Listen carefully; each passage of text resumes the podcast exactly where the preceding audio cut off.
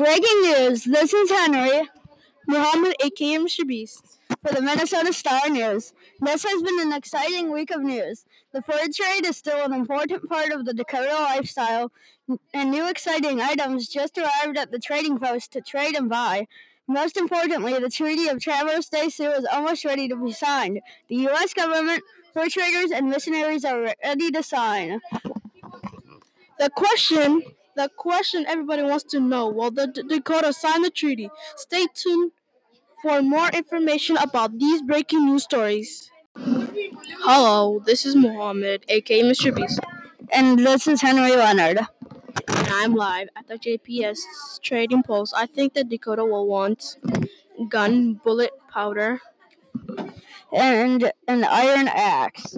because gun, bullet powder will help them survive the winter every season and defend their tribe. And an iron axe will help them hunt animals and cut down trees more easily. Thanks for listening to MN Star News. This is Henry Leonard, And Muhammad, aka Mr. Beast.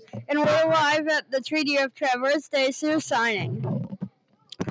Alexander Ramsey, who's a U.S. government official, was to the wants the Dakota to sign because He wants to expand the United States of America and get more land. and he's bogus.